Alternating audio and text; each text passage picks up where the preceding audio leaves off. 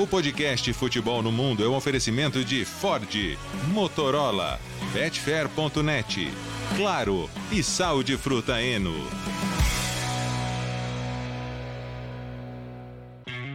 Alô Brasil! Olá para você que é fã de esportes, podcast Futebol no Mundo 269 está no ar. Hora de virar a chavinha da data FIFA para falar dos campeonatos, rodada no fim de semana com Leonardo Bertozzi, com Biratan Leal e ele voltou depois de um longo e tenebroso verão, né? Gustavo Hoffman, não é longo e tenebroso inverno. Inverno está aqui no Brasil, que também não tá, tá verão também. Mas aí um longo e tenebroso verão, você está de volta, Gustavo. Tudo bem, companheiros? Estava com saudade já de fazer o futebol no mundo completo, inteiro, assim, no estúdio, né? E não numa sala de aeroporto, não, não ali esperando o voo para embarcar. Tava realmente com saudade de fazer o programa. Grande abraço para todo mundo. Eu também tive que mudar a chavinha da data FIBA, né? Eu saí do, do basquete para o futebol é, e agora, agora olhando para os campeonatos nacionais de novo e até aproveitar a oportunidade, né? Que eu estive três semanas, pouco mais de três semanas na cobertura da Copa do Mundo de basquete, né?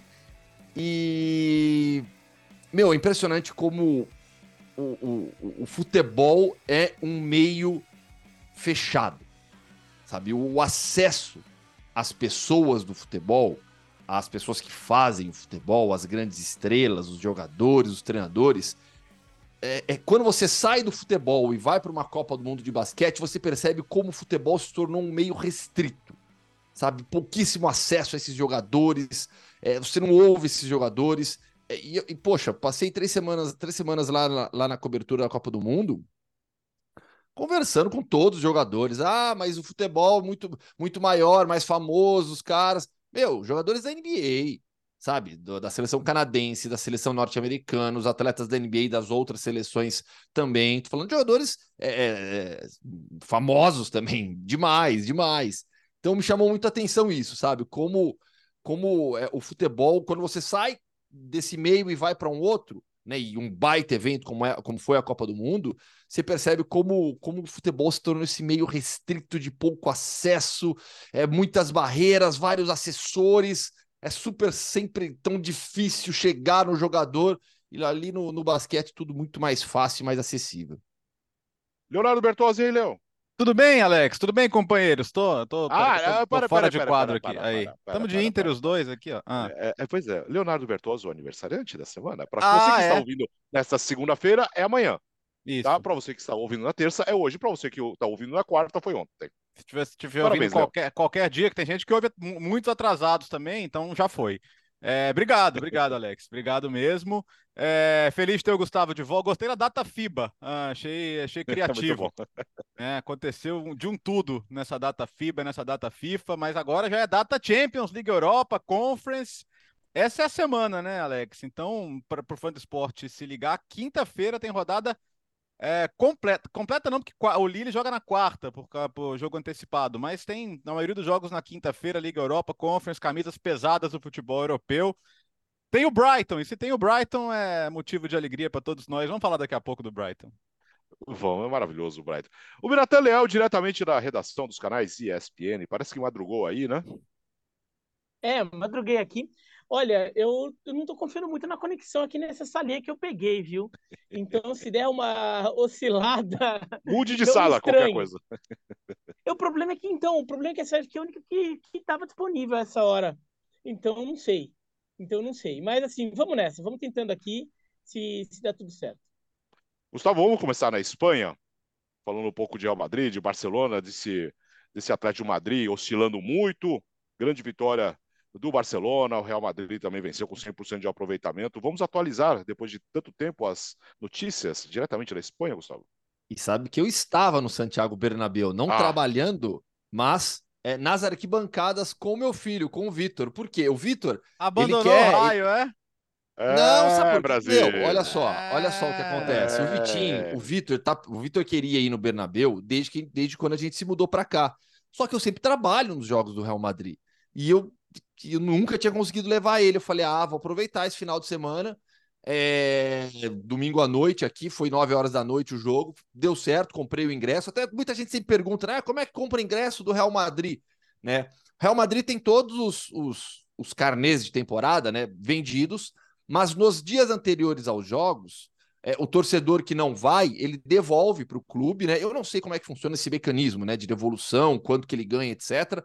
Mas esses ingressos são devolvidos para o Real Madrid nos dias anteriores aos jogos, e aí você tem que ficar acessando diariamente lá o, o site do Real Madrid na sessão de ingressos para ver o que, que, tem disponível. Então, por exemplo, é, o jogo foi domingo, né? Na quarta-feira eu acessei pouquíssimos ingressos à venda. Na quinta já tinha uma oferta bem maior. Aí peguei dois ingressos lá do céu, lá, lá, lá em cima, que era o mais baratinho, e mesmo assim é caro, né? Mas foi, foi legal ter essa experiência ali para ver uma outra, para ver outra parte do Bernabéu também. Mais barato quanto para o fã de esportes é barato. É o, é o mais barato que é caro, né? Hum. Eu paguei 65 euros cada ingresso, tá? No, no último andar do Bernabéu. Deu 130 euros os dois ingressos, mas as taxas ali pela compra deu 135 euros, exatamente a compra, tá? De dois ingressos. É caro, é caro, tá? Mas é o, é o, é o preço que hoje você paga para ir para no Real Madrid. Muito turista, impressionante isso nas arquibancadas. Se ouvia inglês, alemão, português, muito turista, muito turista mesmo.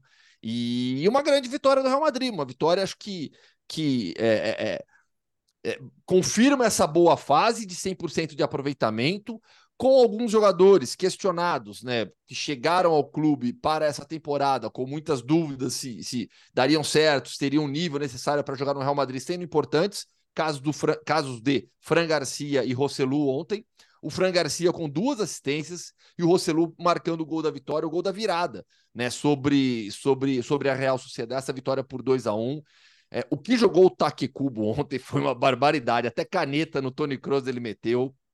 A Real Sociedad estava bem no começo da partida, faz 1 a 0 uma jogada que tem o Cubo como, como protagonista também ali da criação, da finalização do cruzamento, né?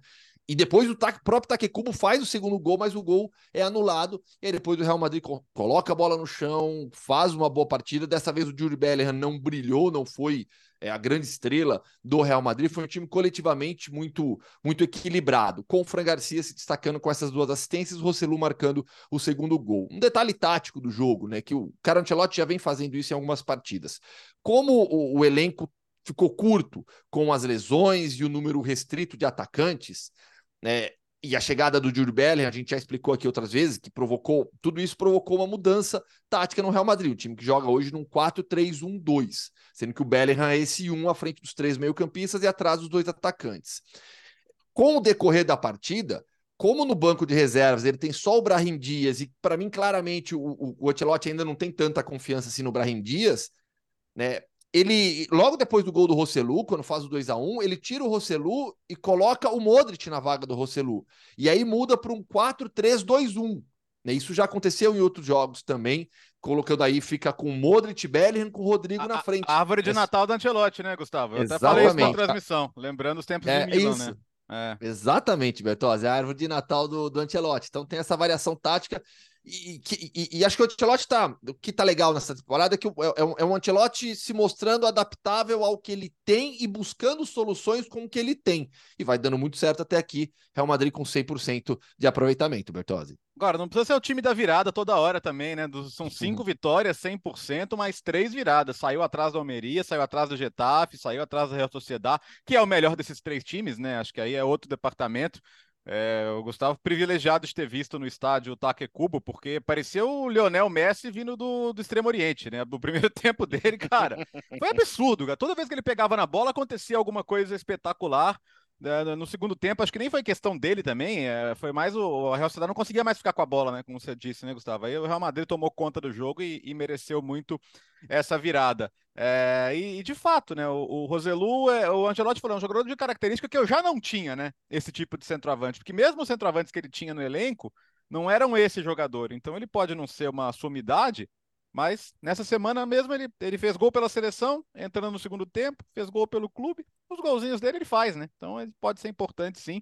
Agora, o Ancelotti não quis é, tirar esperanças do Vinícius poder voltar no clássico, né? Com o Atlético de Madrid no próximo final de semana. Então vamos ver se vai ser possível ou não. Seria um antecipar até os tempos. É... O que me impressionou na rodada foi o Barcelona, o 5 a 0 do Betis. Por mais que você fale, ah, o Betis é um time que deixa jogar, ok, mas vamos lembrar do Barcelona da última temporada? Que foi campeão plenamente merecido. Era um time que te dava vontade de ver jogar? Não era. Era um time sólido, era o Barcelona do 1 a 0 o Barcelona que diverte, a gente criou um imaginário né, do Barcelona que empolga, que encanta, que diverte, que se diverte. É, contra o Betis eu, eu, eu, tive essa impressão, assim, fazia muito tempo que eu, não, que eu não saía satisfeito de ver um jogo do Barcelona, e dessa vez foi o caso. E aí queria destacar os Joões, né? A gente foram tão protagonistas da, da nosso fechamento Joões do é mercado, né? O, João Cancelo e o João Félix, os portugueses.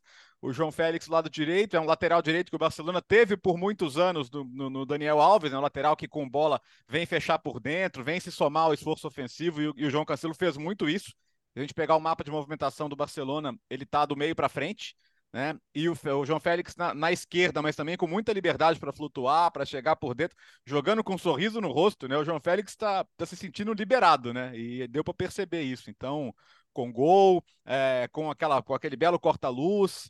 O Barcelona fez até gol de falta, cara, que não fazia desde a época do Messi com, com o Ferran Torres. Outro que vale destaque, você vê que fez trabalho de fortalecimento, tá, tá diferente. Né? Poderia facilmente ter saído. O Barcelona estava doido para muita gente sair, porque precisava aliviar a massa salarial e ele quis ficar. E, e, e agora você olha o Barcelona de repente tem banco, cara. Os caras que entraram no segundo tempo entrou Gundogan, entrou Lamine Yamal, entrou Rafinha, que é um que tá que achava que sem o Dembélé ia deitar e rolar e agora tem muita concorrência para ele. É, vamos ver a sequência da temporada. Mas, assim, a, a, a, minha impressão desse momento do Barcelona com esses dois, com o Félix e com o Cancelo, é de um upgrade bom, né? Mais o Oriol Romeu que dá uma sustenta e precisa de ter alguém para sustentar ali atrás esse povo todo jogando do meio para frente, né? Que são jogadores que marcam menos, né? Você vê, ó, Oriol Romeu, Frank De Jong, Gavi, João Félix, Ferran Torres e Lewandowski. Então, se não for um cara como o Oriol Romeu, um limpa trilha ali atrás, é, ficaria difícil. E ele está fazendo bem esse papel. Então gostei, gostei, gostei. Fazia tempo que eu não gostava tanto do Barcelona e foi um jogo muito forte. So sobre o Barça, o Bertozzi já tocou num ponto para mim fundamental, o banco. Sabe? Vou citar os cinco agora, completando a lista do Bertozzi. Saíram do banco Gundogan, Lamine Amal, Marcos Alonso, Inigo Martinez e o Rafinha. Olha o nível do banco de reserva do Barcelona. Né? O segundo gol, para mim, é, é, é, é aquela bola do Christensen, né? Que, que tem o João Félix com, com o Lewandowski, sai o gol do Lewandowski. A, toda a construção é, é, é, é, o, é o jogo do Chave. Você vê, você vê, acho que aquele gol ali eh, na cabeça do Chave é o, é o sonho ideal. Bola de pé em pé, rodando, buscando espaço contra um time recuado naquele momento e acha o passe em profundidade, buscando o centroavante. É, eu acho que esse segundo gol mostra muito bem a ideia do Chave, mas o banco, para mim, do Barcelona foi o que mais chamou atenção. Esse, você mostra realmente a qualidade dessa equipe. E a gente está falando de um time que está sem o Pedro ainda, hein? É. E o Pedro é um atleta, é, entre os espanhóis, é o melhor jogador espanhol do Barcelona. É, eu até projetava, imaginava é, o Barcelona nessa temporada, com a chegada do Gundogan, é, tendo é, o meio de campo com Frank de Jong mais recuado, Gundogan, é, Pedro e Gavi aberto eventualmente, aí com todos esses reforços que chegaram, o Xavi foi acertando também, agora sem o Pedro, faz falta, mas o Barcelona tem reposição hoje em dia. E o Oriol Romeu, é, chegou sem badalação né, entre todos esses jogadores, mas se tornou realmente uma peça bem importante, bem um pilar bem importante na fase defensiva da, da, da equipe. Com bola também, com bola ele joga também, mas sem bola ele é fundamental. É, Fala, Bira, agora é em outro lugar, é outro ponto da redação aí. É, eu, eu não cheguei a desligar, tá? Eu ouvi vocês falando, eu só desliguei minha câmera e me coloquei no mudo para não interferir enquanto eu me transportava aqui, mas eu ouvi vocês falando. É... O, o Oriol Romeu, acho que ele é importante, porque no final das contas ele tem permitido que os, os demais jogadores do Barcelona, os jogadores do meio para frente, joguem com um pouquinho mais de liberdade. E a gente viu o resultado disso. Né? Um time que está jogando mais solto na frente. E aí também a questão de amadurecimento de trabalho, né? um ano a mais de trabalho do Xavi. Então, é, algumas opções que surgiram foram muito mais interessantes do que talvez o Barcelona projetasse, como, por exemplo, o Yamal, é, não que o Barcelona não projetasse muito, mas talvez não projetasse que ele fosse já tão cedo ser um jogador que se mostrasse tão útil. Então, é, o, o, time de fato trabalhou muito bem a bola lá na frente, foi envolvente, como acho que não foi em nenhum momento na temporada passada. E, e, mesmo a defesa não foi tão insegura. Nos primeiros jogos da temporada, até falei que olha, a defesa do Barcelona está muito exposta, é, deu muita chance para o Cádiz, é, tomou muito gol do Villarreal, esse jogo contra o Betis teve um, um outro, uma outra jogada lá que o, que o Betis chegou bem. o Ter Stegen teve que fazer uma grande defesa numa cabeçada, mas é o Betis, é um adversário forte também. Então, também achar que você não vai ceder nenhuma oportunidade ao adversário seria muito otimismo. Acho que no final das contas o balanço é muito positivo também para a defesa do Barcelona. Um time que nesse jogo soou mais equilibrado e por isso acho que é uma vitória para celebrar bastante. Do, do ponto de vista da, do, do, Real Madrid e Real Sociedade, vocês estavam falando, é... me surpreendeu o preço do ingresso, não pelo preço, o Gustavo falou, o preço tava, não estava barato, tudo bem, o preço do ingresso estava. Mas eu gostei da taxa de conveniência. 5 euros só a taxa de conveniência. Oh, isso Pô, aqui sim é conveniência. Comprar, né? aqui, você vai, aqui você vai comprar ingresso online. É quase o preço do ingresso. É preço do ingresso. tá bom, Gustavo. Agora, o, o, Gustavo, o Atlético de Madrid, é, eu não sei se a surpresa é o Valência ou se é o Atlético de Madrid nessa temporada, é. né? Positivo, claro, dos dois lados. É, é, não, o, o Valência é uma surpresa muito positiva. É, a gente mesmo aqui, né? A gente, uhum. naquela, naquele programa que a gente fez falando, fa fazer uma, uma prévia né, dos campeonatos, a gente colocava o Valência para brigar lá embaixo, Sim. por tudo que aconteceu, pelos reforços que não chegaram, pela juventude do elenco. O Valência é uma surpresa bastante positiva. Ter nove pontos, três vitórias depois de cinco rodadas, está na quinta posição. Nesse, a gente tem a parte de cima ali da tabela com, com o Girona também. O Girona é outro time que está bem demais no, no campeonato até aqui. O Girona, o Girona é o quarto colocado no momento em que gravamos, mas joga hoje ainda. Né? O Girona fecha a quinta rodada hoje ainda. Então é uma equipe que pode terminar a rodada com o mesmo número de pontos do Barcelona. Mas o Valência é a surpresa positiva desse início de temporada, enquanto o Atlético a gente é, vai ter que esperar um pouquinho mais. É uma equipe que fez uma, teve uma demonstração de poder gigantesca contra o Raio Vallecano naquele 7 a 0 uma atuação histórica do Alete. Nesse jogo contra o Valência, sofreu demais com as ausências, principalmente. É um time que sente falta hoje em dia, do Coque demais, do Memphis. O Memphis é um atleta que que, que, que dá para o Simeone, começando ou não, uma, uma peça muito importante na sua fase, na sua fase ofensiva. Então, é um alete do, de, de duas caras até aqui. Será que é um Atlético que a gente projetava de briga pelo título ou vai ser um Atlético ali só de vaga, só entre aspas, vaga em Champions League?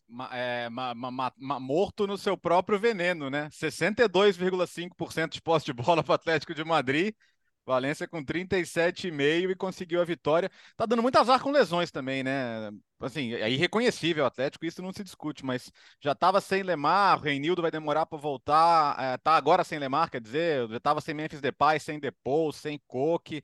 Esse time para estreia com a Lazio na Champions está bem remendado, né? Vai ser bastante complicado.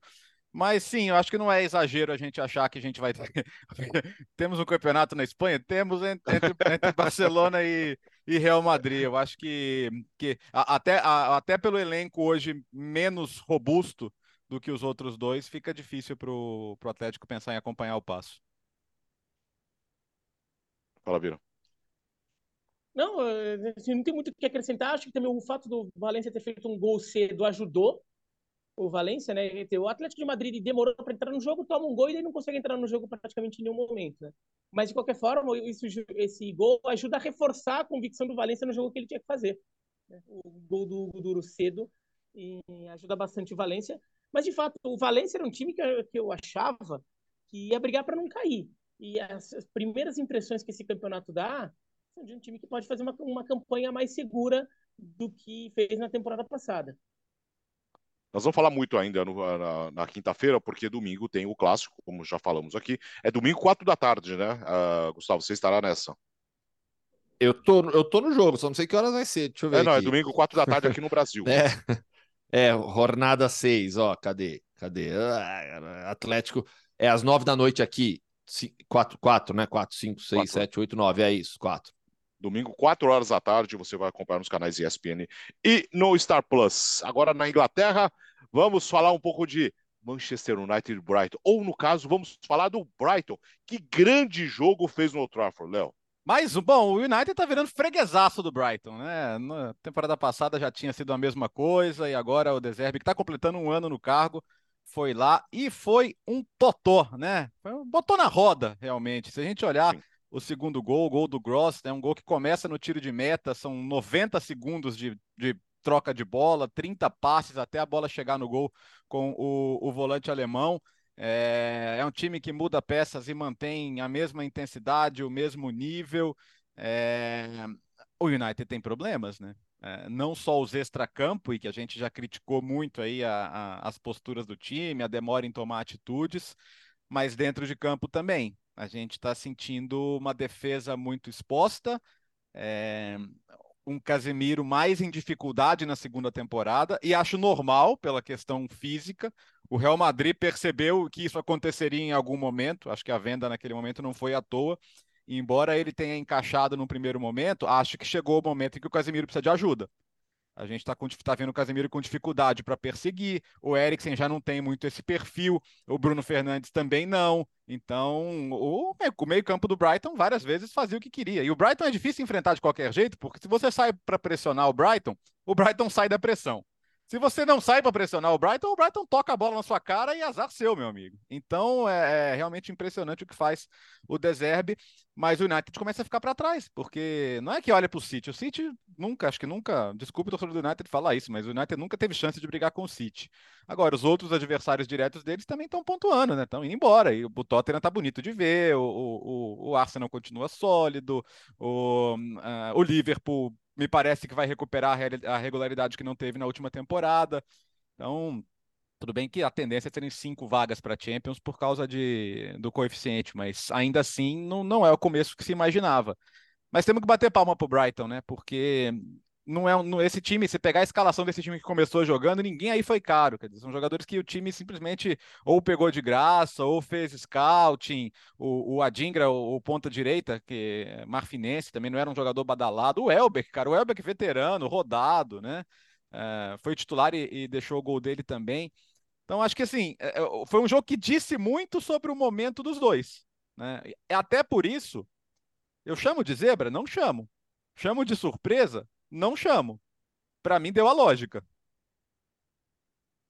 É incrível, né? É incrível, é incrível, porque na, na bola não deu pro cheiro, né, Vira? Não, é. Aliás, só é fala que é zebra quem não acompanha, tá? Não, é zebra não é. Eu até. A gente até discutiu isso nesse PNFC durante a semana, que uhum. é, na hora de favoritismo, eu acho que o Manchester United levava favoritismo porque é um clube muito grande, jogava em casa. É, você até imagina que em algum momento ele se imponha. Mas nos últimos cinco jogos, contando este, são quatro vitórias do Brighton. É, e um empate. Tudo bem que o jogo mais importante foi o empate que acabou dando uma vitória ao United nos pênaltis na semifinal da FA Cup da, da temporada passada. Mas, mas olha que assim, né? O United que estava no seu melhor momento na temporada passada, né? Que era na reta final da temporada, jogando em campo neutro, só passou pelo Brighton nos pênaltis. Então, o, o Brighton, de fato, sabe muito bem como enfrentar esse United e, e, olha, foi, foi tranquilaço, hein? Só não foi mais porque o Ansu Fati, no último lance do jogo, no último lance, no, no, na última oportunidade do jogo, é, ficou na cara do gol do Naná e o Naná fez uma defesa monstruosa, porque poderia ter sido mais. É, agora chama atenção os problemas do United, porque eu acho que alguns problemas fora de campo começaram a refletir em campo. É, não só a questão é, extra-campo do, do, do Greenwood, que nem foi um fator na temporada passada, que o Greenwood já estava fora, né? Na comparação com a temporada passada, mas do Anthony também. Mas parece que é, até a relação entre, a, entre, entre o elenco, a comissão técnica, talvez já, já, já tenha vivido um momento melhor. Acho que tem questões, coisas a ajustar ali. Mas eu não estou falando que tem que sair demitindo ninguém. Estou falando que tem que ajustar um pouco. Tem que chegar e ter aquela, aquela DR lá para ver o que, pode ser feito. Porque parece que perdeu um pouco. O United perdeu aquele momento. O United regrediu. O United está tá lembrando um pouco o United da tempo, do começo da temporada passada, que era o United que inclusive perdeu em casa do Brighton, mas era o United ainda com, com, com problemas que não eram apenas táticos, problemas de time que precisava ajustar. E parece que o time precisa ajustar de novo. Parece que tudo que o United foi aprendendo, ou boa parte do que o United aprendeu ao longo da temporada passada foi esquecido o United tem sido pouco competitivo, tem sido um time exposto.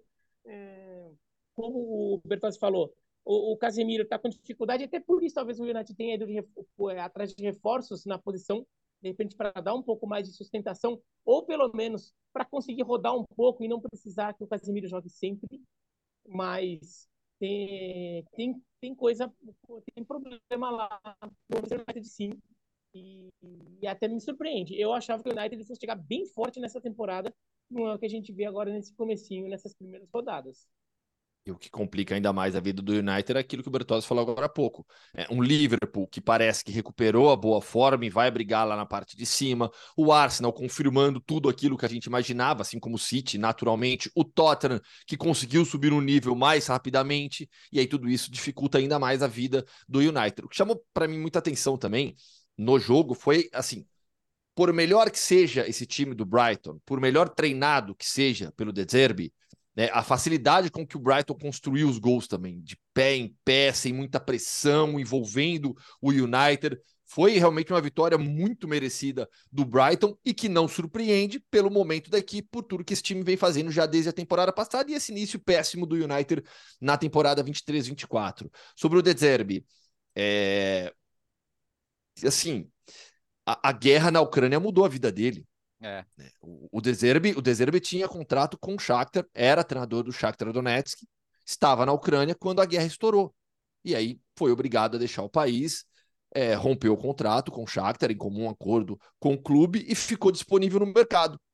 E a partir do momento que ele fica disponível no mercado, depois ele se torna técnico do Brighton, né? Para você ver como que, que assim, já Não, são aliás, tantos Oi? A guerra, a guerra mudou duplamente, né, Gustavo? Porque a guerra me, é, cria um, todo uma nova forma de, de lidar com, com, empresas, empresários russos, acaba forçando o Chelsea a vender o Abramovich. É. é oh, desculpa, o Chelsea vendeu o Abramovich. Ao contrário. É, não vai dar para vender o Abramovich. É, é, o, é, o Abramovich vendeu o Chelsea e com a nova é, direção começa a querer mudar as coisas e acabam demitindo o o, o, o, o Chelsea acaba trocando de técnico e, e, vai atrás do Graham Potter, né? Sim. E, é, e, e vaga, vaga fato, bem lembrado, bem conectado, é isso aí mesmo. Uh, escuta, mas claro que tem o correspondente Premier para falar muito de Premier League ainda, mas é, nós estávamos fazendo alguns programas testes no sábado hum. e assisti o United depois, e ao mesmo tempo o City. Meu Deus do céu. Eu ainda fico impressionado com esse City, né? É incrível, é. porque não para, não para, é incrível, né, Léo? Não, não, para. É assim, é, é, ele é muito irritante pro cara que seca, porque você não, você não consegue ter prazer nem quando ele tá perdendo, porque você sabe que não, não vai não. durar, né?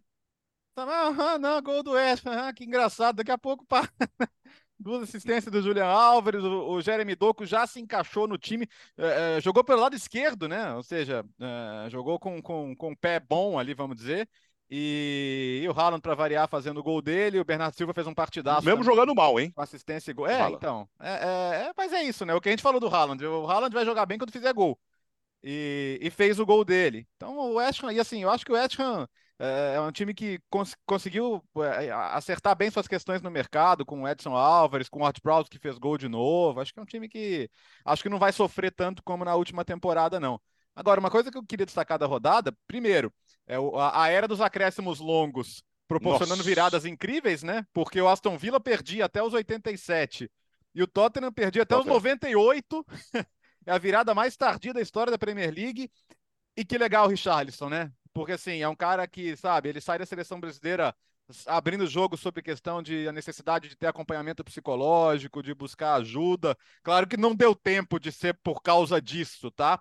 mas ele ele ele entrar, fazer o gol do empate, dar assistência pro gol da virada. Foi depois, demais. Depois do jogo, o som indo levar o Richarlison ali para receber os aplausos do carinho do torcedor. Isso é muito bacana, cara. Então, assim, eu, eu acho que ele é um cara fantástico. Ele tá. É uma coisa que a gente acha sobre seleção brasileira, se ele tem que ser o titular ou não. Isso, isso é, é a análise que a gente tem que fazer a parte humana é de um cara que está lutando contra algumas questões internas e que, que, vai lutar contra elas e que vai tentar superá-las. E, e, jogos como esse vão, vão ajudá-lo sem dúvida alguma. Então foi muito legal os gols que ele está fazendo e que o Chelsea voltou a não fazer. O Chelsea tá, cara, o Chelsea bateu um dia da marmota ali, né? Os jogos do Chelsea que você fala, tá bom, mas que desespero para esse time fazer gol, né? É difícil, viu? E quando o time até cria as oportunidades, o goleiro do outro time que está inspirado, o Neto, estava é. muito bem no jogo também. O Neto fez grandes defesas. Claro que é, se o Chelsea está realmente bem no ataque, uma hora a bola entra. É, ainda mais num, num, jogo com diferença técnica tão grande quanto o Chelsea e Bournemouth. Mas o Neto foi muito bem. Sobre o Richarlison, de fato não dá para dizer que teve é, algum tratamento é, acompanhamento psicológico tenha feito diferença, mas eu fiquei pensando até se só o fato dele do, do que aconteceu na data FIFA, dele não ter feito gol, é, ele estava só pensando naquilo. Claramente ele estava no, no, campo muito focado em fazer o gol. E isso estava incomodando ele, estava atrapalhando até o jogo dele, não estava fluindo também, porque ele só estava pensando em fazer o gol. E depois ele é substituído, chora, se abre. Se de repente isso também é, não pode ter ajudado um pouco ele a, a começar a enfrentar o problema. Uhum. Porque ele faz o gol e ele, ele parecia muito focado no jogo que é uma coisa que não, a gente não vinha vendo o Richardson tanto. Ele estava tão focado no gol dele, porque ele estava precisando disso. Talvez ter falado isso, ter exposto o problema, tenha já ajudado é, algumas coisas a pelo menos é, é, se redirecionarem na cabeça dele. Ele faz o gol, ele nem fica tão preocupado em comemorar o gol de nossa, o gol do descarrego, salvei o time da derrota nos acréscimos, porque foi o que aconteceu na hora, né? Quando ele faz o gol, ele está salvando o time da derrota nos acréscimos. Não, Sim. vai buscar a bola, vamos virar. Ah, vai ter um bilhão de minutos de acréscimo, dá para virar ainda. Ele vai, ele está focado. E o lance do segundo gol do Tottenham era um lance em que ele podia perfeitamente tentar ser egoísta, buscar um, um gol da virada, uma, uma virada com a assinatura dele, ia ser bonito. Não, ele faz o certo, que era passar para o Kulusevski, que estava numa condição melhor e saiu o gol de empate. Quer dizer, ele estava mais focado no jogo, que é o que ele precisa fazer. Porque se ele parar de ficar pensando muito no gol dele e pensar mais no jogo, o gol dele aparece. Ele é um jogador que está toda hora em situação de fazer gol, né? Acho que isso pode ter ajudado um pouco a começar a botar um pouco a, a ideia no lugar. Claro que um acompanhamento que realmente pode ajudar a, a, a, colocar, a voltar tudo como era antes, né? Ser um jogador decisivo, pelo menos no Everton ele foi decisivo, mas nesse jogo já, já foi bem legal. Legal demais uh, uh, por ele. Gustavo Hoffman, depois de um longo e tenebroso verão, e aí com os campeonatos já uh, em andamento e por tudo que aconteceu na sexta-feira, na abertura da rodada, lá na Allianz Arena, você diria que nós temos um campeonato na, na Alemanha? Temos, olha lá, pô, olha o Bayer Leverkusen na liderança, olha, se manteve. É o clássico de Bayer, hein? É o clássico de Bayer, clássico da, da, da, das aspirinas.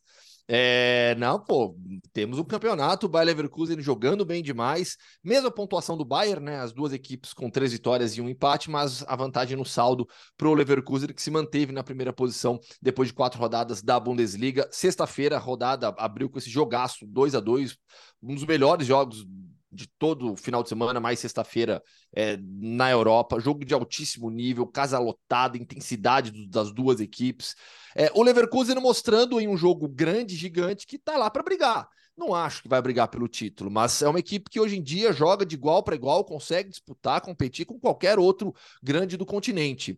Uma equipe extremamente bem comandada pelo Xabi Alonso, que reagiu duas vezes na partida, né, por fã de esportes entender, o, o Bayern faz 1 a 0 logo no começo com o Harry Kane, o Harry Kane entregando os gols que, que, que, o Bayern precisa, né? Quatro jogos, quatro gols até aqui. Não é artilheiro do campeonato porque o Gui Racino no Stuttgart tem oito já em quatro rodadas, né? É, é, não, ele tá metendo gol demais. Ele é o artilheiro isolado da competição. Mas o Kane tá entregando os gols. O Kane faz 1 a 0 o Leverkusen busca um empate com o Alex Grimaldo, cobrando falta. E aí no final, 41, é, o, o, o Bayern faz o segundo gol numa bela jogada do Matt pelo lado esquerdo cruza para o Goretzka fazer o segundo gol. E aí o, o Leverkusen vai para cima nos acréscimos, graças a um pênalti marcado com o auxílio do VAR, consegue o segundo gol com o Palácios garantindo esse 2 a 2 é, o, o, Leverkusen ele foi bem no mercado sem fazer alarde, né? Então você pega essas contratações do Alex Grimaldo, se encaixou super bem ali na ala esquerda.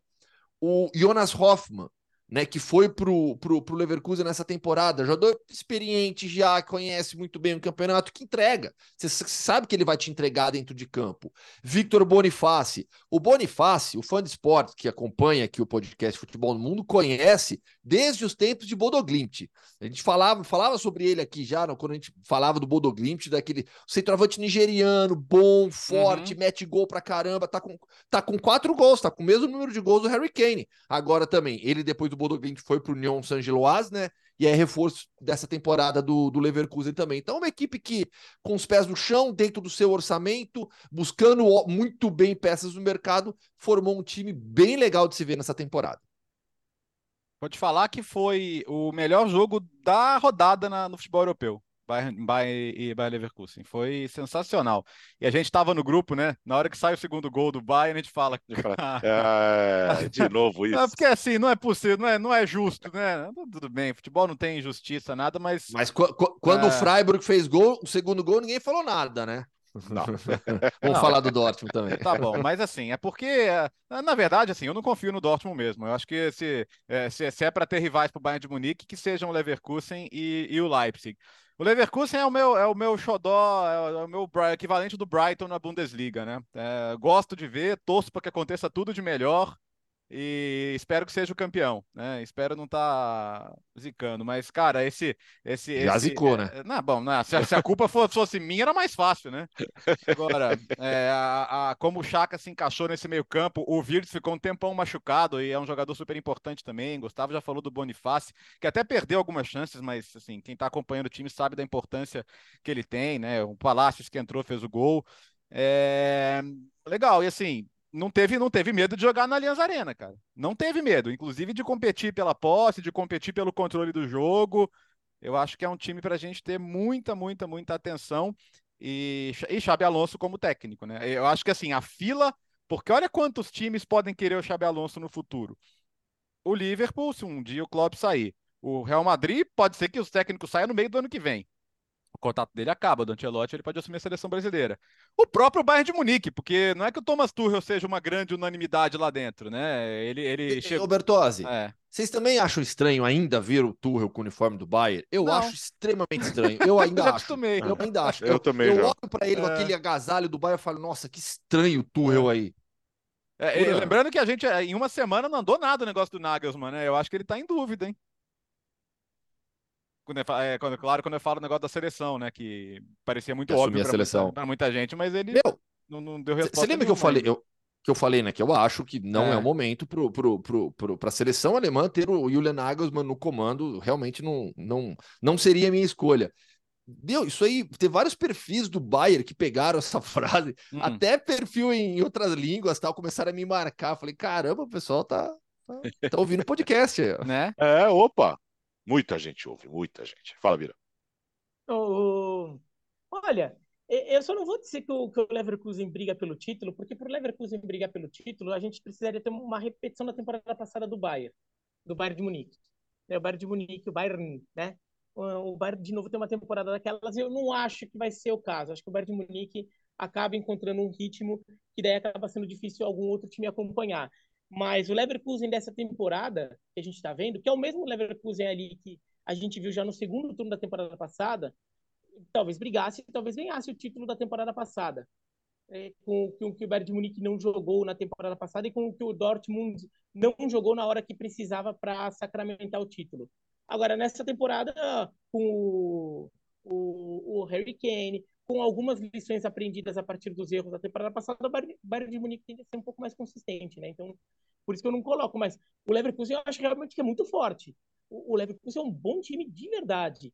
É, teve momentos em que o Bayern de Munique foi melhor, teve momentos que o Leverkusen foi melhor no jogo desse fim de semana. E, e quando o Bayern de Munique faz o, o 2 a 1 até acho que o segundo tempo estava mais para o Leverkusen do que para o Bayern é, é, fazer esse 2 a 1 o, Bayern, o Leverkusen estava perdendo muita chance no segundo tempo, o Bonifácio principalmente. Né? Então, é, é um time que realmente compete. Me parece um time mais sólido que o Dortmund. O Dortmund parece um time que até ganhou, mas ganhou sem convencer muito nessa rodada. É, com dois gols lá no finalzinho, né? Tava empatando com o Freiburg, fez 4 a 2 mas foram dois gols lá no finalzinho. E, e, e o Leipzig Vai, o Leipzig também, mas o Leipzig eu sempre fica achando que para a Bundesliga falta alguma coisa. Então, é um time que acaba deixando pontos pelo caminho. Mas é, era a chance agora, né? Se o Leverkusen ganhasse esse jogo e até jogou bola para tal, é, a gente poderia já estar tá vendo a coisa de forma diferente, né? Chegar lá, da, cometer o crime lá em Munique, ia ser pesado.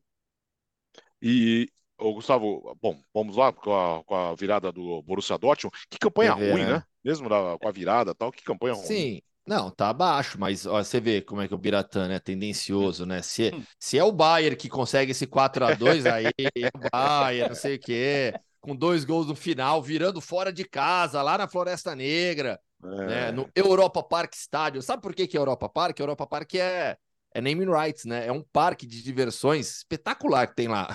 A gente, tem, a, gente aqui em casa tá armando uma viagem para ir para ir para lá em breve, para conhecer Nada Freiburg mal. e aproveitar. É... Não, eu assim, eu, eu eu, eu, acho que essa vitória é, é, ela é importante para o Dortmund tentar é, colocar a temporada nos trilhos, né? O começo foi ruim. Quem sabe esse 4 a 2 fora de casa contra o Freiburg, pela forma como foi conquistado, com, com o, o, o, Dortmund faz 1 a 0 com o Hummels, toma virada no primeiro tempo. Né? O, o, primeiro gol do Freiburg não demora muito, o segundo gol sai nos acréscimos do primeiro tempo. Aí consegue o um empate com o Daniel Malen aos 15 do segundo tempo, e aí os gols da, da, da virada e da vitória são aos 43 com o Mats Hummels e com o Royce aos 48. E o Royce participa desses dois gols. Essa, o gol do Hummels é toda a jogada do Royce também, que tinha saído do banco de reservas, colocando a bola na área, e depois o próprio Marco Royce é, fecha a, a, a, vitória com 4 a 2 nos acréscimos. Mas é uma vitória, uma virada, acho que importante para o Dortmund, de confiança, de força. É, é uma equipe que, por mais que gere tanta desconfiança, eu entendo quando o Bertozzi tem toda essa desconfiança do Dortmund, por tudo que vem acontecendo naturalmente, né? Perdeu o Jury Bellingham, etc. Mas é, é, uma equipe que tem qualidade, é um time forte. Pega a escalação do, do, do, do Dortmund nesse jogo. É, contratou agora o Fulcro, o Fulcro, que saiu do banco de reservas, né? mas você tem um trio de ataque com Malen, o Haller e o ADM, meio de campo com o Sabitzer, o Julian Brandt e o Emre Chan. Então, assim, é, é, é uma equipe forte ainda, talvez não suficiente para brigar realmente pelo título, mas pode jogar muito mais do que vinha jogando. Vamos para a Itália agora, Léo, o destaque no final de semana. Que grande vitória da Inter diante do Milan. Olha, 5 a 1 Bom, o, o, o, o placar de 2023 entre Inter e Milan mostra cinco clássicos, cinco vitórias da Inter, com um placar agregado de 12 a 1. E aí que eu me questiono, não era hora do Milan começar a fazer diferente nos clássicos? Porque, e assim, vários desses clássicos a Inter faz o gol rápido e acaba com o jogo. E, bom, falar dos alas da Inter tá sendo chovendo molhado, né? De Marco e Dumfries. O Dumfries vinha de dois jogos com a Holanda em que ele participou de cinco gols e mais uma vez decisivo com assistência para Marcos Turran. O, o, golaço do Marcos Turran, para mim, o mais bonito do jogo. É, o Mictarian, que quando chegou parecia um cara para compor elenco, mas hoje é um titular importante também. Ele que faz o gol que abre o caminho. Tanto que o Fratesi, que fez dois gols pela Itália na terça-feira, ainda é reserva na Inter. E entendo, porque o trio de meio campo com Barella, com Tchalanoglu e com Mkhitaryan é difícil de mexer. E... Sabe o que é curioso sobre a Inter? Eu nunca vi um time sair tão forte de uma derrota quanto a Inter saiu da final da Champions. Porque, assim, sabe aquela coisa de. Eles saíram com tanta. Ao mesmo tempo, tão chateados, mas com tanta certeza de que dava, que esses caras voltaram de que, cara, a gente podia ter ganhado do Manchester City. Entendeu? A gente é bom pra caramba. Então, mesmo, mesmo saindo jogadores, chegando outros, acho que essa, essa confiança ali dentro do, do, do núcleo duro, sabe? De Lautaro, de, de Barella, do, do próprio Simone Inzaghi, do, do, dos alas. Acho que esses caras pensaram, às vezes, às vezes a gente tem, não precisa se superestimar tanto, né? A gente tem um time forte, a gente tem um time forte para competir, inclusive, com as principais forças do continente. E, e o Milan não tem encontrado maneiras de, de, de de encarar a Inter, né? A Inter jogando, uh, dando campo na transição rápida. O, o Pioli foi muito constrangedor na coletiva pós-jogo, né? Ele chegou a meter uma que não, até mas até uns quatro primeiros minutos antes do gol só deu a gente. Aí você pega o vídeo para ver, o só deu a gente é a gente é o Milan tocando bola na defesa, esperando um espaço que nunca apareceu. então assim, ridículo, né? É, foi um choque de realidade porque o Milan também tinha começado bem a temporada, a gente destacou isso aqui. E acho e não tiro nenhuma palavra dos elogios que tinha feito aos primeiros jogos do Milan, porque de fato foram bons, mas ficou claro que ainda, entre o bom do Milan e o bom da Inter, ainda tem uma distância aí, né? E essa corrida pela segunda estrela, ó, aqui tem uma aqui, ainda tem uma aí, né? São uma para cada 10, né? Os dois estão com 19. E parece, parece que a chance da Inter vir primeiro é maior porque é um time hoje sem pontos fracos, cara. É um time que é muito difícil de bater. Daqui a pouco a gente pode falar de Juventus, mas a autoridade com que a Inter atropelou o Milan no derby e não era um Milan que vinha mal, isso me chamou muita atenção. É, era um time, um jogo que eu até falei que era um bom jogo para medir os dois times. Os dois times que começaram bem a temporada, é, então a gente poderia ter nesse confronto perceber quão bem cada um realmente estava. Eu ainda acho que o Milan é um bom time, mas a gente viu que tem degraus ali pro, pro Milan chegar onde ele precisa estar para para fazer uma Champions League tão forte quanto ele gostaria, para reconquistar o título italiano que ele perdeu na temporada passada, ele conquistou na retrasada. Né? E inclusive conquista muito porque vence a Inter, né? Vence a Inter por 2 a 1 um, naqueles dois gols do Giroud no segundo tempo, na temporada retrasada. Última vitória do Milan sobre a Inter. É... De fato, ficou um abismo muito grande. Essa, você falando do, do, do Pioli, é, é, dizendo que o jogo estava igual, até o gol foi com 4 minutos e meio, 5 minutos. Pô, o jogo estava igual. É, não, o jogo estava a gente. Né? Não, ele falou, o jogo tá, a gente, só, só a gente tinha é. bola, ele falou, pô. Não, é que foi que nem uma piada que rodou aí é. quando, quando o Corinthians perdeu do Estudiantes por 1x0, o Estudiantes deu 30 finalizações, mandou quatro bolas na trave na, na Copa Sul-Americana, que o pessoal teve, falou como piada, né, que, ah, até saiu o gol do Estudiantes, o jogo estava igual. O gol saiu com 50 segundos de jogo, né? então, até rolando isso como brincadeira. Ninguém falou isso, não, tá? Isso foi uma brincadeira que rolou em redes sociais. É, ou pelo menos no WhatsApp. Eu recebi em grupo de, de amigos ali no WhatsApp e mandaram isso. É, então, é a mesma coisa. Você tomou gol 4 minutos num clássico. É, a não ser que se tivesse mandado uma bola na trave, o, Onaná, é, o, o, o, o, Onaná, não, o Sommer tivesse salvado uma não bola. É, não, não, não mais.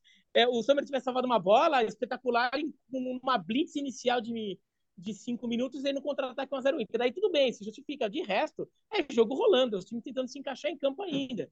E a Inter vai lá e no primeiro ataque consegue, consegue um gol, mostra também como o Milan não entrou tão, tão, tão ligado assim. E foi, foi um atropelo. E olha, é, é um jogo que, para o torcedor da Inter, pode ter um, um tem um, tem um triplo impacto positivo. O impacto, óbvio, se meteu 5 no clássico, isso daí é legal. Segunda-feira do torcedor da Inter está sendo ótimo na, na, na escola, na, na, na rua, cruzando com, com, com amigos, foi lá na, na padaria, no restaurante, na tratoria na hora do almoço e no, no ambiente de trabalho.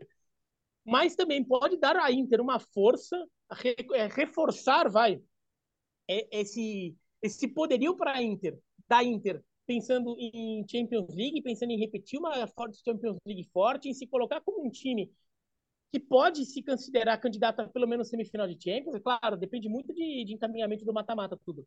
E olha, pode dar uma balada em, em, é, de primeiro impacto no Milan, mas considerando o grupo do Milan na Champions, uma balada de primeiro impacto pode ser, pode ser problemático. Se o Milan vai lá por causa disso e não consegue um bom resultado logo na primeira rodada da Champions, com esse grupo que o Milan tem com, com o Dortmund, com o Newcastle e com o Paris Saint-Germain, é, talvez você não consiga recuperar ponto depois. É, então, para o torcedor da Inter, ele tem muito motivo para estar tá sorrindo ali de orelha a orelha. Já já nós vamos falar de Champions League, começa essa semana, de Liga Europa, de Conference. Mas antes um destaque rápido, não é para a Juventus, grande vitória diante da Lazio e um empate muito ruim do Napoli diante do Genoa, Léo. Vlaovic e Chiesa, a dupla. Eles chegaram a jogar juntos na Fiorentina, né? E se reencontraram agora na Juventus, mas aí, primeiro o Chiesa teve aquela lesão grave e ficou um tempão fora. Aí o Vlaovic, temporada passada, teve muito problema de pubalgia, não teve no melhor das suas condições físicas. Agora que os dois estão juntos e bem, olha os outros que segurem, viu? E tem jogadores elevando o nível, o Locatelli faz um bom começo de temporada. Até o McKennie, cara, o McKennie jogando de ala direita, a, a invertida de bola que ele dá ali pro Vlaovic no terceiro gol, um primor, né? Espetacular também. Então, a Juventus tem a questão do calendário, né? Claro que a Juventus queria estar em competições europeias, até porque é um prejuízo monumental que ela tem por não estar. Mas só ter um jogo por semana ajuda muito. A torcida gritou o nome do Alegre. Acho que isso não acontecia desde, desde antes dele voltar ao clube. Né? Então, sim, acho que o, o, torcedor tá, tá voltando a querer se apaixonar pelo time, tá dando confiança, tá o, a própria organizada que andou um tempo lá brigada com a diretoria, é, não que tenha feito as pazes, mas voltou a apoiar, tá lá empurrando, tá lá cantando.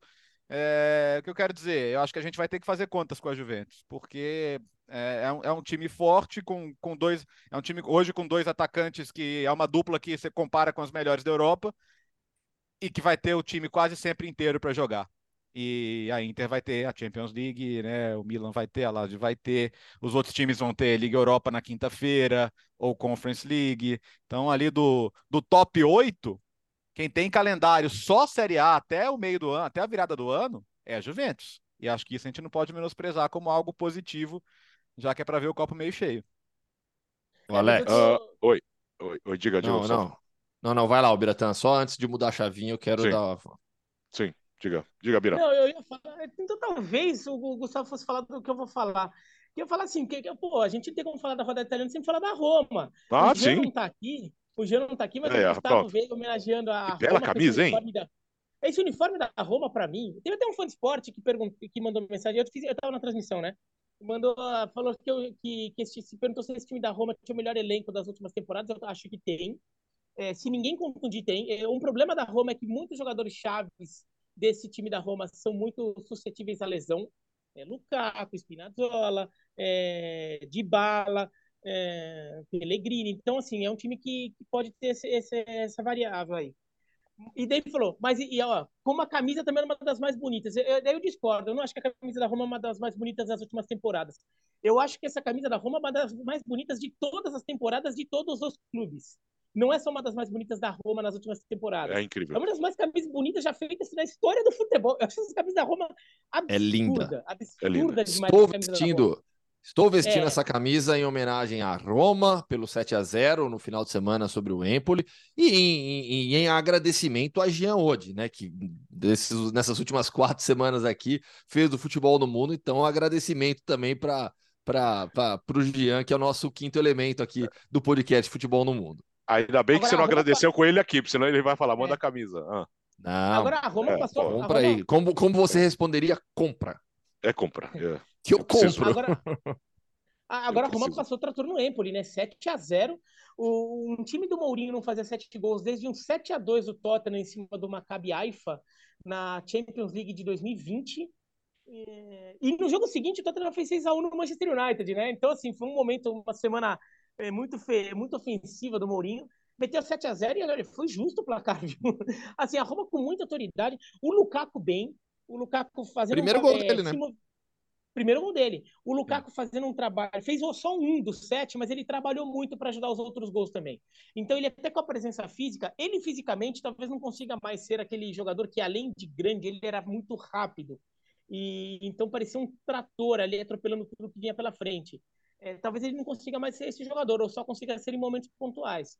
Nesse jogo, ele se movimentou, mas ele principalmente usou o corpo dele, o tamanho para segurar marcador, fazer pivô, abrir espaço. Então, Renato Sanches fez gol aproveitando o espaço dele, é, é, fez pivô é, para ajudar o companheiro a, a criar jogada.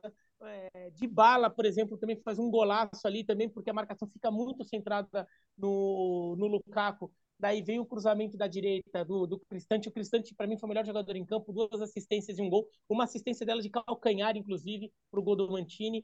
Então, a, a Roma muito bem, é sabendo aproveitar o que o Dybala e o que o Lukaku tem de característica para um complementar o outro. Isso foi muito interessante. Então, vamos ver. A, a Roma tem uma sequência de jogos muito boa agora no Campeonato Italiano. Eu até falei isso na transmissão. Agora eu não vou lembrar a sequência de cabeça, mas tem um Torino fora.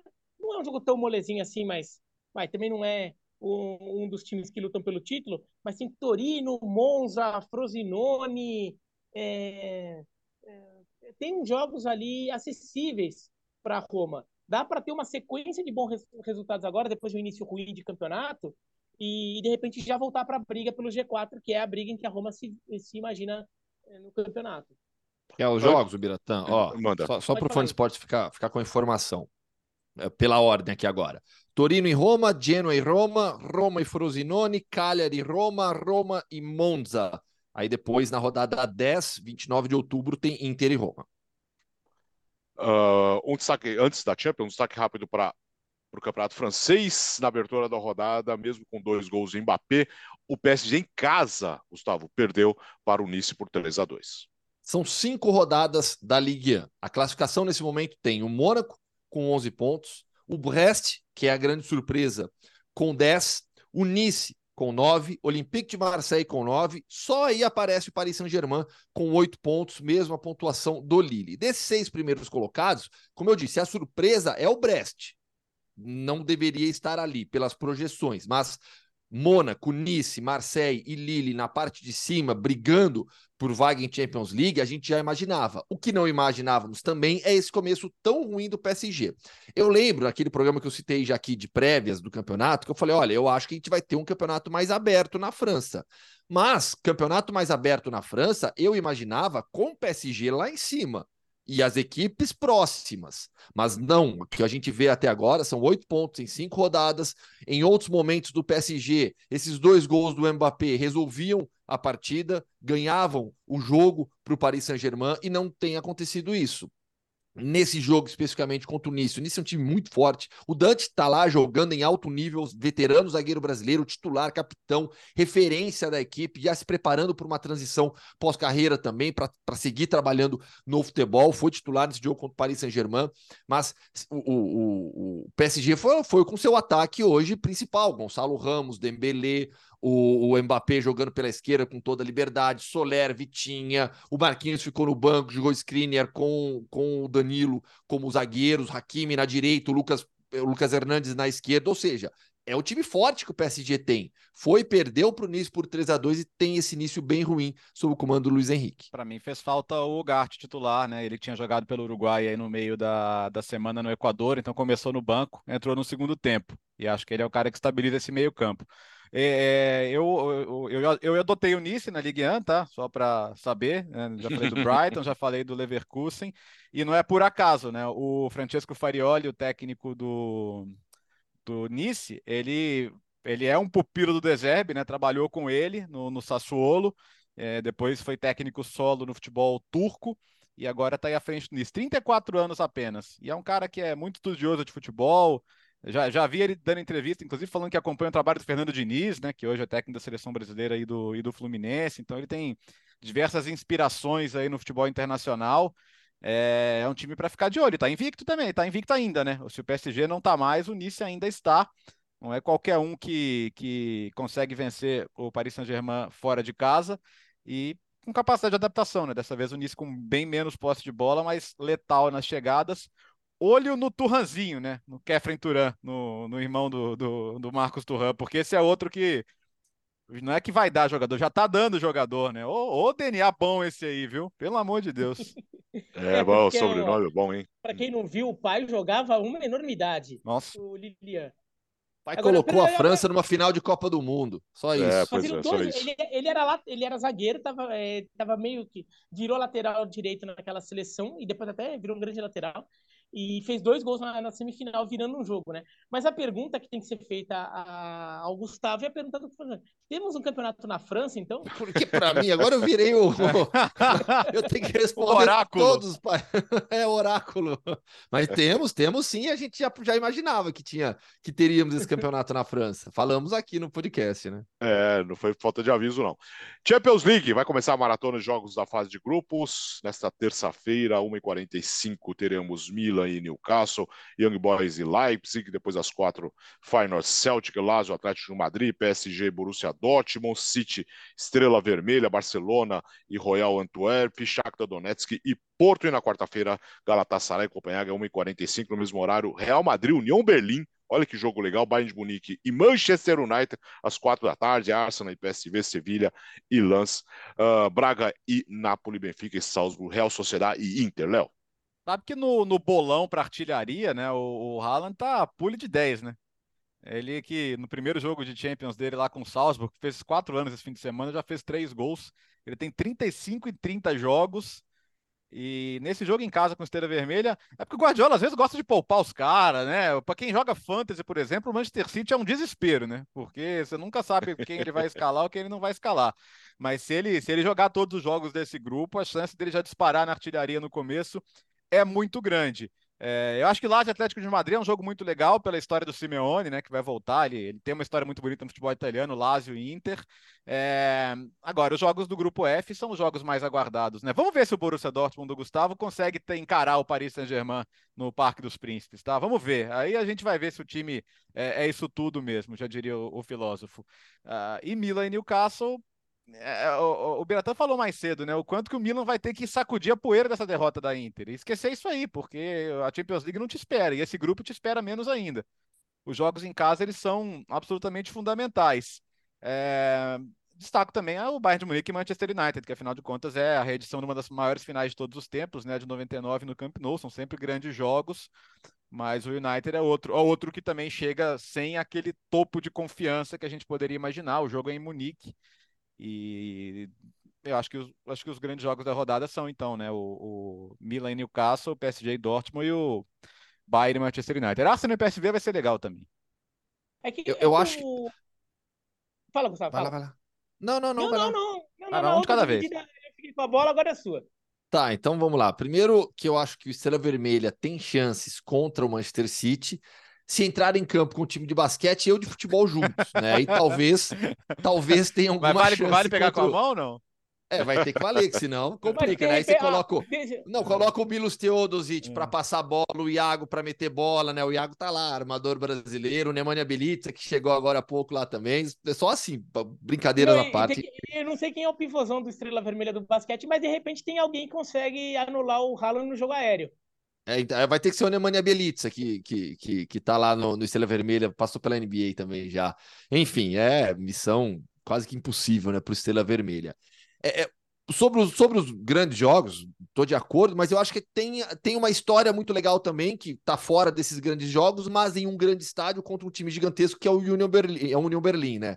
É a estreia do Union Berlin em Champions League no Santiago Bernabéu contra o Real Madrid. Eu acho que essa história vai ser bem legal. É, estarei lá, felizmente, na, na, na, a gente não transmite o jogo, mas eu cubro para a ESPN na quarta-feira. Aliás, tem até uma coisa boba, história de, de, de vida aqui, de família eu tinha marcado o dentista do Vitor para seis e meia da O jogo é seis e quarenta e cinco, né? Aí eu olhei e falei, ah, vai ter Champions. Falei, ah, mas o Real Madrid sempre joga nove da noite, né? Não tem erro, né?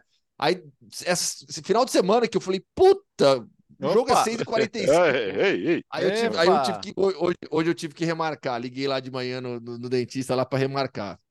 Enfim, mas eu acho que essa história vai ser legal, né? Ver a, ver a, essa estreia do Union Berlim, um clube tão tradicional da Alemanha, com uma história peculiar também, é, ver o Union Berlim, depois de todos esses anos, os últimos anos de crescimento estável do clube, jogar uma Champions contra o Real Madrid no Santiago Bernabéu, isso vai ser bem bacana.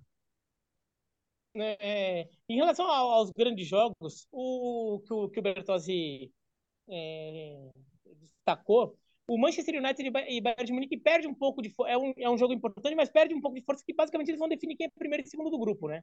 No, em, teoricamente não há uma disputa tão grande nessa não confia no Galatasaray, não?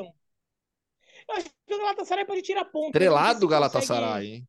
Não, não, o Galatasaray investiu bem, o time tem bons jogadores, mas eu não sei se chega a ponto de tirar a classificação. Se bem que o United, do jeito que tá, né, é capaz de, de repente, o Galatasaray apronta ali, mas acho que a questão mesmo é esse outro grupo. O grupo de, de Paris Saint-Germain, Milan, Dortmund e, e, Newcastle. Até porque essa rodada agora o, do fim de semana. tá apostando no Newcastle ainda ou ele desistiu?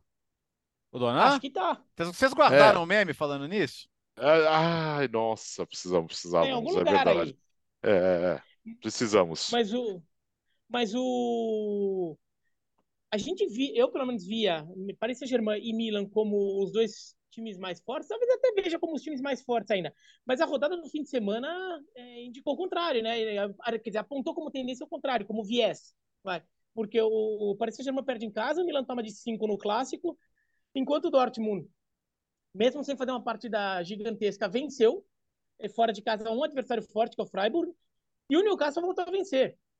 Um jogo chato, um jogo com muita interferência de VAR, o que não é tão comum assim na Premier League, mas venceu o Brentford por 1 a 0 ali, então talvez tenha tirado um pouco de peso depois de um início de temporada muito claudicante do Newcastle. Então, de repente, Newcastle e Dortmund chegam maiorzões ali para essa primeira rodada, enquanto, enquanto Milan e Paris Saint-Germain chegam com questões a resolver. Então, esse grupo pode dar uma emboladinha nessas primeiras rodadas a partir de, eh, do que aconteceu nesse fim de semana. E na quinta-feira tem a largada da Liga Europa na Conference. Você vai acompanhar toda essa maratona nos canais ESPN e também no Star Plus, todos os jogos no Star Plus. Gustavo, vamos para onde agora, depois de um longo e tenebroso verão? Suécia. Suécia. tempo, né? É.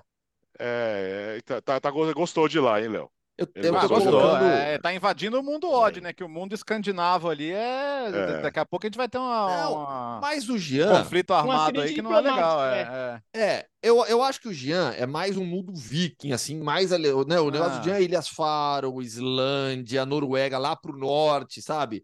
Deixa a parte maior da Noruega, Dinamarca, Suécia, assim, para mim, vai. falando ah, ali, mas antes, antes, antes, antes, de você começar com o mundo Hoffman, Gustavo, só queria marcar. Você não, você não tem dentista marcado para quinta-feira, não, né? Porque tem Klaxvik e Slovan Bratislava. Não, não. Slovan Bratislava e Klaxvik é o jogo que eu exijo que você assista. Não, imagina, quinta-feira é um dia sagrado. Quinta vai ser especial demais. Não, e semana que vem eu também eu ia remarcar o dentista para quarta-feira da semana que vem. Tem, tem La Liga, o Real Madrid, tem rodada de La Liga, o Real Madrid joga aqui no Bernabéu, acho que é o Cádiz, se eu não me engano. E aí eu marquei, marquei para segunda-feira que vem, não tem problema, tá? E já ele vai, é isso, é, é, antes, é depois do podcast, por favor, tá? A escala tá ficando apertada. É. é final de tarde ah, aqui, né? É verdade. Aliás, é, antes que eu esqueça, ó, tá vendo ali, ó? Gustavo, Ó, oh, Cascal do Malmo. Ouvindo Cascal do Malmo, diretamente da Suécia, que o Gustavo trouxe. Já está aqui no cenário. Tem outra lá no fundo, que é do Betts. Ah, eu também Aquela trouxe. Verde, ela, também Cadê a caneca do raio? É, tá, a caneca tá aqui. Tá um, é, se eu virar a câmera aqui, ninguém vai acreditar. É, não, mas eu, eu usei no podcast, é, no ao vivo. É, vamos, vamos rodar a vinheta. Vamos, né, Léo? Vamos lá? Então vamos lá. Então, hoje, segunda-feira, voltando à nossa edição convencional já que ele deixou entrevistas muito boas gravadas. Aliás, parabéns pelas entrevistas, viu, Gustavo? Uma melhor que a outra. Mundo Hoffman! Próximas entrevistas já saindo do forno também. Uns, alguns personagens bem legais, viu? É, nesse final de semana, é, no domingo, ontem, né? Eu assisti o Hammarby e Malmo na casa de um amigo sueco meu, que eu já contei até a história dele aqui, do Max, né? Torcedor fanático do Hammarby, chamou a gente para ir lá na casa dele para ver o jogo, que é um, é um clássico para o Hammarby, jogo de muita rivalidade para o Hammarby, que é de Estocolmo, contra o Malmo, que é o grande clube do país. É, a gente foi lá para casa dele, todo mundo de camisa do Hammarby, 3 a 1 para o Malmo. Eu falei, pô, foi mal aí, Max, mas não, não deu para o Hammarby, que estava jogando bem, até saiu o primeiro gol do Malmo. O Malmo é uma equipe hoje bem superior é, é, ao Hammarby, que é o quinto colocado. Mas o campeonato sueco legal dessa, dessa rodada foi que o Malmo, com essa vitória, assumiu a liderança da competição, porque o Elfsborg, o perdeu na rodada, surpreendentemente, para o Kalmar. Em casa, o Elfsborg tomou um 3 a 0 do Kalmar. O Haken ganhou do Halmstad por 3 a 2 e aí, com isso, faltando sete rodadas para acabar a Allsvenskan, campeonato sueco, o Malmo tem 49 pontos, o Elfsborg permaneceu com 48 e o Haken foi para 47. Então a gente tem uma briga tripla pelo título do campeonato sueco. E o detalhe: nas duas últimas rodadas teremos é, esqueci aqui, peraí. Quem que é? O Haken e Malmo e Malmo e Elfsborg. Então, penúltima rodada é Haken e Malmo. E na última rodada, o Malmo joga em casa contra o Elfsborg. Então, se continuarmos nessa pegada de briga pelo título dos três, a gente vai ter duas últimas rodadas espetaculares, com esse Haken e Malmo na 29 e Malmo e Elfsborg na rodada 30. O Busanello, lateral esquerdo brasileiro, que já passou aqui pela entrevista também, foi desfalque do, do, do Malmo, até falei com ele. Ele falou que ele machucou o pé jogando um campo artificial. Falou que o campo tava, era, um, era um campo mais duro e acabou machucando o pé, desfalcou o time nas últimas rodadas, mas deve voltar em breve. Deve voltar ali para as três, quatro últimas rodadas também. Malmo que tem um jogador, um jovem, é, que está na seleção sueca já, meia atacante, o é, deixa eu pegar até o nome certinho dele aqui, que ele é muito bom jogador, eu tenho gostado de ver ele jogar. É, é um jogador que em breve a gente vai ver em outra, em outra liga, saindo, Nanasi, desculpa. Sebastian Nanasi, ele tem 21 anos só, ele estreou pela seleção sueca nesse ano, tá? É um, é um cara, é um nome. A gente sempre fala né, desses jogadores aqui. É, é um nome que você pode ter certeza que em breve vai estar jogando em uma liga mais forte, um clube de maior destaque. E outro jogador que eu conheci ontem, é, e aí hoje, mais cedo, fui no Y-Scout para ver um pouco mais dele, porque a primeira impressão que eu tive dele era, foi muito boa e os números chamam a atenção. Victor Djukanovic. É um atacante de lado de campo, ele é destro, joga pela esquerda, cortando para dentro, Montenegrino está com nove gols do campeonato sueco, chegou nessa temporada, vindo do Buruknos Podgorica, é, é muito bom atacante. 19 anos só, tá com 9 gols. É, é, não vai durar muito na Allsvenskan, é um cara diferente, tem uma batida na bola muito boa, a movimentação sem bola dele é excelente, é um jogador inteligente, é, tem qualidade na, no, no, no, no passe, vira muito jogo. Anota esse nome, Victor Djukanovic, 19 anos, montenegrino, é, assim como na NASA que eu citei agora, o sueco de 21, acho que são dois nomes que a gente vai ver em, em outras ligas mais fortes aí. Posso meter um bônus track da Dinamarca rapidinho? Só sobre um jogador que hum. eu tenho gostado de ver, o Francelino Ju, que é da Guiné-Bissau, deve jogar a Copa Africana de Nações no começo do ano e que já tem sete gols em oito jogos na temporada, fez gol nesse fim de semana também. E a gente sabe como o Midland. Ah, de onde veio esse cara? Do Midland. Do... É impressionante como, como, como esse time acha bons jogadores e esses jogadores vão para centros maiores e se dão bem. Então, Daqui a pouco tá no Brentford, né? Daqui a pouco tá no Brentford. É. Fran, Fran, Franculino Ju. Ju, D-J-U. Anote o nome, procure uns lances dele que você vai gostar. Tem 19 anos apenas, era do Benfica B e agora já está lá no Midland fazendo seus golzinhos. Por falar no Midland, o quem saiu do Midland foi o Júnior Brumado, né? Atacante brasileiro, tá no Hansa Rostock. É, é, e aí em breve vai passar por aqui também, tá? Na, na, nas entrevistas. Que eu achei muito legal ele ir pro Hansa, né? Eu falei, ah, entrei em contato com ele, em breve teremos ele aqui também. Falta grande, hein? Pra, pra entrevista já, hein? Aqui está a sua caneca, ó. Boa. Raio Valecano. Ah, é, raio. Pauta cumprida, gente? Ufa! Sim! Terminou o podcast Futebol no Mundo 269. A semana está só começando semana de Champions League e também de Liga Europa e Conference. Valeu, Gustavo. Boa semana aí. Valeu, pessoal. Abração até, até quinta-feira. Valeu, Léo. Valeu, até quinta. É, festinha, tá? Por favor.